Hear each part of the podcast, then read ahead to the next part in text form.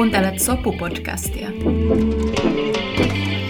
No niin, moikka taas. Täällä on Sanja. Mä tosiaan työskentelen Loistosetlementin kunniakäsityksiin ja konflikteihin liittyvän työn yksikössä. Ja tässä podcast-sarjassa minä ja mun kollegat keskustelemme siitä, mitä kunniaan liittyvät konfliktit ja kunniaan liittyvä väkivalta on. Näissä jaksoissa meillä on eri teemoja ja tulokulmia aiheeseen, ja mukana on myös mahtavia asiantuntijavieraita. Tässä jaksossa juttelen soputyön Johannan ja Majidin kanssa kunniakäsityksistä ja eri tavoista lähestyä ja ymmärtää aihetta. Kun puhutaan kunniaan liittyvästä väkivallasta, voi kunniasanan käyttö olla harhaanjohtavaa. Väkivalta ei ole koskaan kunniallista, vaan kunnialla tässä yhteydessä viitataan tekoon, jolla yritetään estää tai korjata kunnian tai kasvojen menetys ja siitä seuraavat sanktiot yhteisön toimesta. Kuten tässä jaksossa huomataan, ei kunniakäsitteiden tai kunnian liittyvien konfliktien määrittely ole ihan helppoa. Kunniasanalla on eri merkityksiä eri kielissä ja kulttuureissa. Pohjimmiltaan on tärkeää ymmärtää, että me kaikki kasvaessamme tietyssä ympäristössä sisäistämme siinä ympäristössä vallitsevat normit ja ideologiat. Kaikissa yhteisöissä tai yhteiskunnissa on arvoja ja normeja, jotka määrittelevät sen, mikä tekee ihmisestä kunniallisen, toisin sanoen luotettavan ja rehellisen yhteisön jäsenen.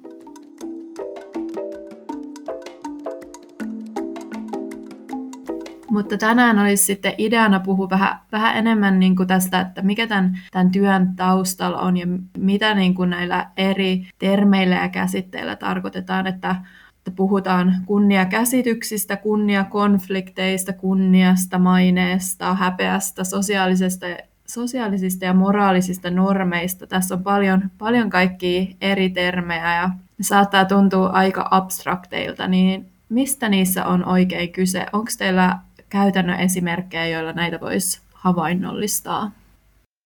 Joo, kiitos Sanja. Tämä tuleekin ole aika mielenkiintoista, koska tota, hyvä, että päästään näistä keskustelemaan. Ja ihan niin kuin kuulijoille ehkä ihan alkuun voisin sanoa, että meillä on hirveän hyvä asiantunteva työ, työryhmä tai siis yksikkö tässä, jossa jokaisella voi olla myös niin kuin oma näkemys ja, ja ehkä se riippuen tieteen alasta tai siitä, mitä on enemmän opiskellut tai mitä tehnyt työtä tai näkee asiat, niin, niin et ei ole yhtä ainoata tapaa myös selittää tätä. Ja mun mielestä tänään tulee oleekin mielenkiintoista, kun päästään tämän mun äh, taistelupari, mun hyvän tota, työparini Magidin kanssa vähän sitten tästä tästä puhumaankin. Ja, ja tota, mä itse sitten sanoisin vaan sen verran, että kun näitä yrittää selittää näitä ilmiöitä, niin mä itsehän lähestyn niitä hyvin, hyvin niin kuin paljon tuosta yhteisöllisyyden tai kulttuurien välisen viestinnän, sosiaalipsykologian, sosiologian ja myös seksologian näkökulmasta, jolloin siinä niin kuin yritetään ehkä selittää näitä ilmiöitä, mikä niin kuin tämän kunnian liittyvä konflikti ja kunniaan liittyvän väkivallan takana on, mutta en, en sano, että tämä olisi niin kuin yksi ainoa totuus tai ainoa tapa, jolla selittää kaikkia näitä asioita. Joo, kiitos Johanna. Tästä onkin hyvä aloittaa. Siinä tuli pitkä lista näistä termeistä, että mistä hän aloittaisi. Mutta kaiken kaikkiaan puhutaan enemmän mun mielestä maineesta kuin kunniasta, koska kunnia on positiivinen sana ja ei ole semmoista negatiivista näkökulmaa siihen, mutta kun puhutaan näistä konfliktista ja väkivallasta, kyse on siitä, että yritetään säilyttää tai palata ja ei aiheuteta mitään huonoa. Että se huono kunnia ei ole, mutta huonotta mainetta voisi olla. Eh, et enemmän mielellään nyt keskittyisin siihen maineeseen ja sen lisäksi eh, haluaisin korostaa, että tänään mistä minä ainakin puhun enemmän, kyse on näistä konfliktista ja eri käsityksistä tästä kunniasta ja maineesta. En puhu siitä väkivaltapuolta paljon, eh, koska siinä vähän niin olisi sitten erilaiset käytännön tavat ja muut asiat. Et mennään vähän siihen yleisemmällä tasolla että ehkä seuraavalla podcastilla päästäisiin siihen väkivaltamuotoihin ja siihen liittyvät asiat. Niin olisiko sitten niin kuin tarkoitus ehkä vähän yrittää niin kuin selittää sitten, mistä nämä kaikki ilmiön eri puolet tai käsitteet, käsitteet ehkä niin kuin juontaa juurensa, niin mä niin kuin näen itse sen sillä tavalla, että kun me ollaan ihmisinä erilaisia ja meidän aivot ja ajatusmaailma ja se, miten me niin kuin hahmotetaan meidän elinympäristö ja kaikki, mikä siihen elinympäristöön liittyy, niin johtuu siitä, minkälaiseen ympäristöön me synnytään, että onko se minkälainen etninen, poliittinen, uskonnollinen, taloudellinen, sosiaalinen ympäristö, se on se, mihin me synnytään. Ja sitten sen pohjalta lähdetään sitten niin kuin mua, meidän niin kuin omat aivot, pienen lapsen aivothan muovautuu sitten sen mukaan, mitä siellä meidän perheessä asiat niin kuin nähdään ja käsitellään. Ja me tavallaan omaksutaan sitten ne itsestäänselvyyksinä sen kummemmin miettimättä, mutta siinä ehkä sitten unohtuu se, että sama tapahtuu kaikille maailman lapsille ympäri maailmaa ja sitten siellä voi ollakin näitä erilaisia käsityksiä erilaisia tapoja toimia. Et ehkä mä niin annan joskus ihan pienen esimerkin siitä, kun sanotaan, joskus on lukenut, että, että keittiössä keittiökaapin järjestys menee sen mukaan, miten kotona on niin kuin opittu siinä lapsuuden kodissa, että tietyt kauhat on aina tietyissä kohdissa. Ja tämä on totta, että me ruvetaan vaan ajattelemaan, että näin nämä asiat pitää tehdä, niin sitä voisit laajentaa vaikka mihin ö, käytäntöön tai sitten myös ajatusmaailmaan siitä, että, että asiat tehdään tietyllä tavalla ja sitten me ajatellaan, että, että kaikki muut tekee näin ja, ja tämä on nyt sitten se, se ainoa oikea tapa, miten pitää toimia. Että näin niin kuin yksinkertaisuudessaan voisin niin kuin tässä aloittaa tämän niin kuin aiheen avaamisen.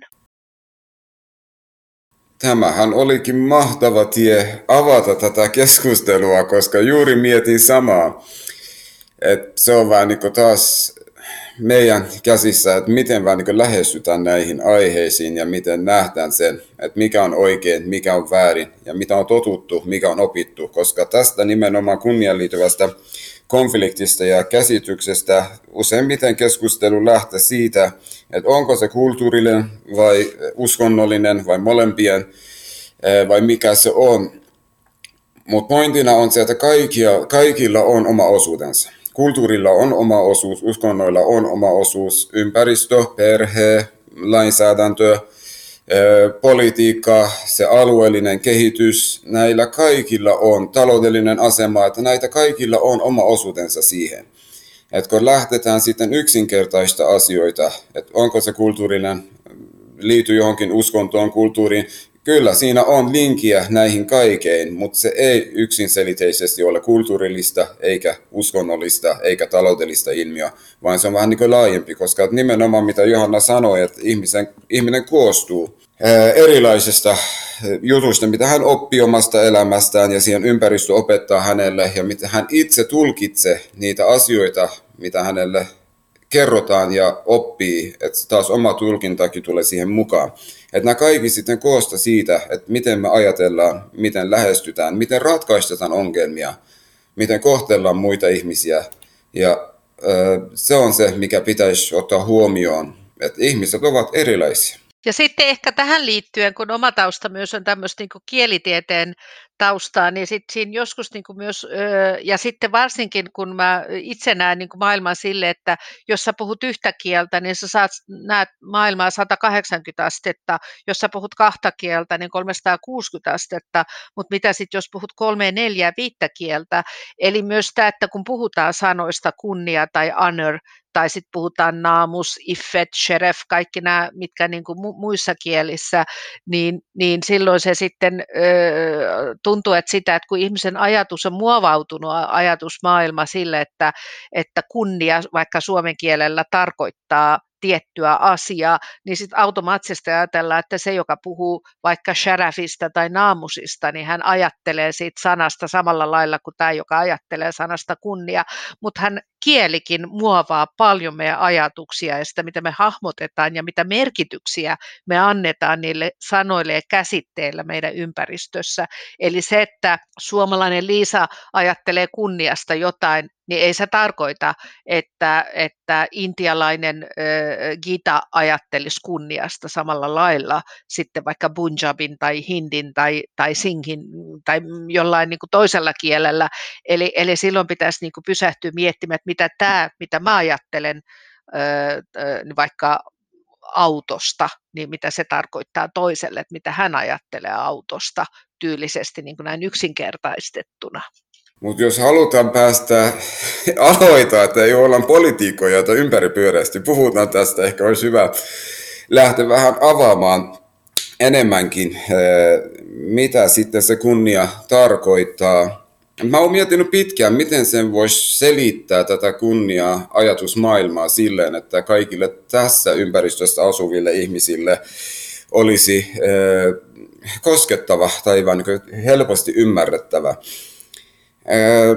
Nyt käytän tätä esimerkkiä ja katsotaan, toimiiko se vai ei. Kunniakäsitykset useimmiten liittyy siihen seksuaalisuuteen ja seksuaalikäytäytymiseen. Eli pyritään rajoittamaan sitä ihmisten seksuaalisuutta tai enemmänkin naisten ja tyttöjen seksuaalisuutta ja määritellä, millaista sen pitäisi olla. Siihen liittyy pukeutumiseen, kenen kanssa saa keskustella, puhua, kenen kanssa saa viettää aikaa, kenen kanssa saa harrastaa seksiä ja äh, sitten missä vaiheessa saa sitä tehdä. Että nämä kaikki, jotenkin seksuaalisuus on aika vahvasti siihen mukana.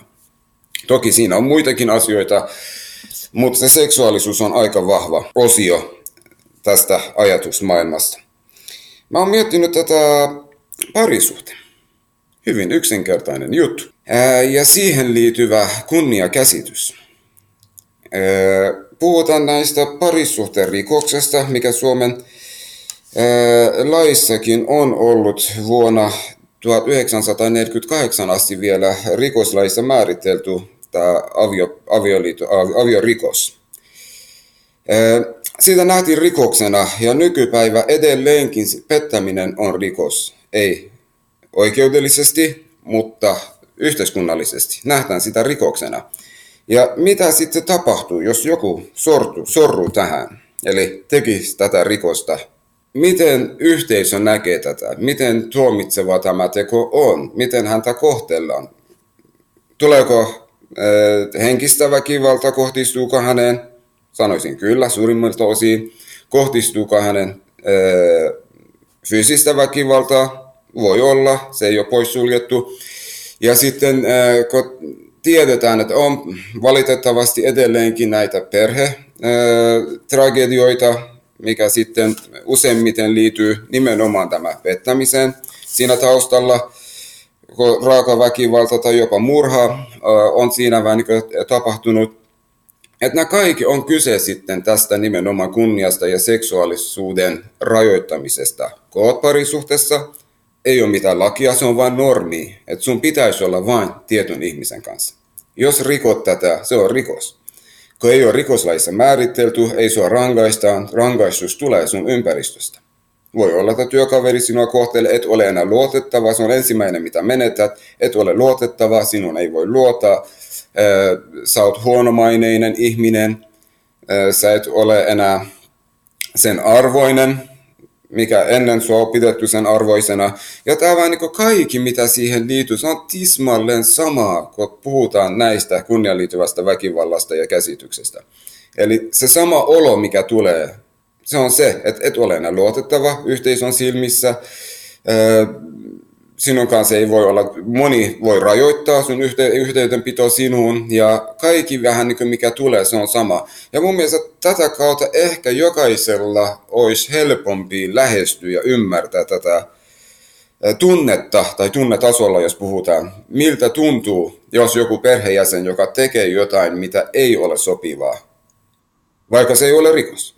Tästä, tästä esimerkistä tulee, tulee myös mieleen vähän se, että miten niin kuin sit pettämiseen suhtaudutaan ehkä eri lailla myös sen, sen suku, sukupuolen mukaan, että, että, että onko se, joka on pettänyt, niin nainen, ja yleisesti naisten, niin kuin, että onko ok, että naisilla on vaikka elämänsä aikana useampia kumppaneita, tai minkälaista niin se seksuaalinen käyttäytyminen sen yhteiskunnan mielestä on, ja sitten toisaalta, että jos on, jos on mies, mitäs Johannalla tulee tästä Mä vaan kiitän sinua tästä ennen kuin Johanna aloita, koska tämäkin oli nimenomaan yksi tärkeä pointti, että se sukupuoliroolikin on aika selkeä.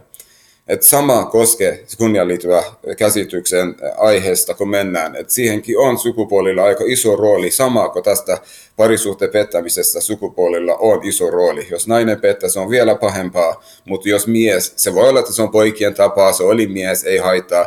Et sekin on erittäin tärkeä pointti. Kiitos Sanja. Joo, että mä oon ihan samaa mieltä kyllä sekä Majid että sun että Sanjan kanssa, että sehän on just se, että et, et, niin kuin edellisessä jaksossakin puhuttiin tästä patriarkaalisuudesta, että kun se maa, maailma on, raken, on rakennettu ehkä tai muovautunut sen mukaan, mikä on niin kuin, ken, kun joku tekee jotain, niin se on toiselle ok, mutta to, toisen tekemänä väärin, eli se, että et just, että se mies voi toimia tietyllä tavalla, mutta kun nainen kun toimii, niin hän on yhtäkkiä menettänyt maineensa tai hän on huora tai kevytkenkäinen tai sitä ja tätä. Et, et se on just se, mitä, mitä niin kuin vaikka hyvin tasa-arvoisimmissakin maissa, niin kuin esimerkiksi Suomessakin edelleenkin ikävä kyllä nähdään se, että se, sillä on ihan eri konnotaatio silloin, kun, kun se on niin kuin naisen tekemänä tai miehen tekemänä.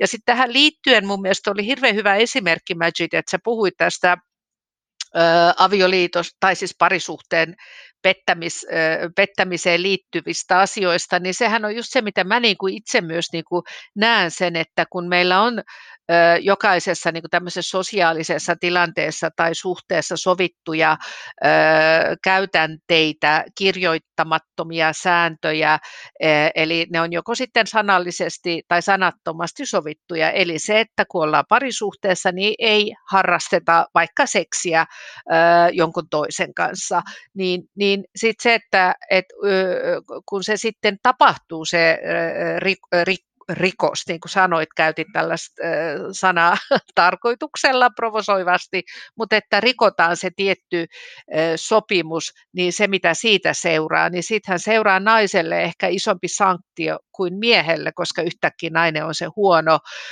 ja, ja siinä tavalla hän menettää sen maineensa, sen, että miten muut ihmiset vaikka siellä työpaikalla ajattelee, että tämä nainen on huono, hänen kanssa ei kannata mennä kahville, mutta sitten sehän voisi olla yhtä lailla sen miehen kohdalla, että vau, vau, vau, ihana mies, kyvykäs, pystyvä, maskuliininen mies, kun hän pystyy pyörittämään useampaa naista samanaikaisesti, tyylinen tämmöinen, että hänen ehkä tämmöinen mm, sosiaalinen niin kuin arvo nousi siellä työpaikalla miehen, mutta sitten naisella se saattaisi laskea. Eli näinhän se niin kuin näkyisi käytännössä. Eli mä niin kuin näen tätä just, että oli se sitten kunnia, maine tai, tai mikä tahansa ne, ne nimet, mitä me sille annettaisiin, että se on se ajatus siitä, että, että tietyllä tavalla ei saa rikkoa niitä sovittuja ö, käytänteitä, ja sitten jos sä rikot niitä, niin sitten ulkopuoliset kokee, että on oikeus mennä niin kuin puuttumaan siihen, että hei, by the way, että näin ei toimita. Kiitos, että kuuntelit Sopu-podcastia. Jos jakson aihe jäi mietityttämään tai haluat konsultoida meitä liittyen kunniakäsityksiin tai kunniaan liittyvään väkivaltaan, saat työntekijämme kiinni numerosta 010 508 8830 tai sähköpostilla osoitteesta sopu at Lisätietoa työstämme löytyy myös nettisivuiltamme osoitteesta www.soputila.fi.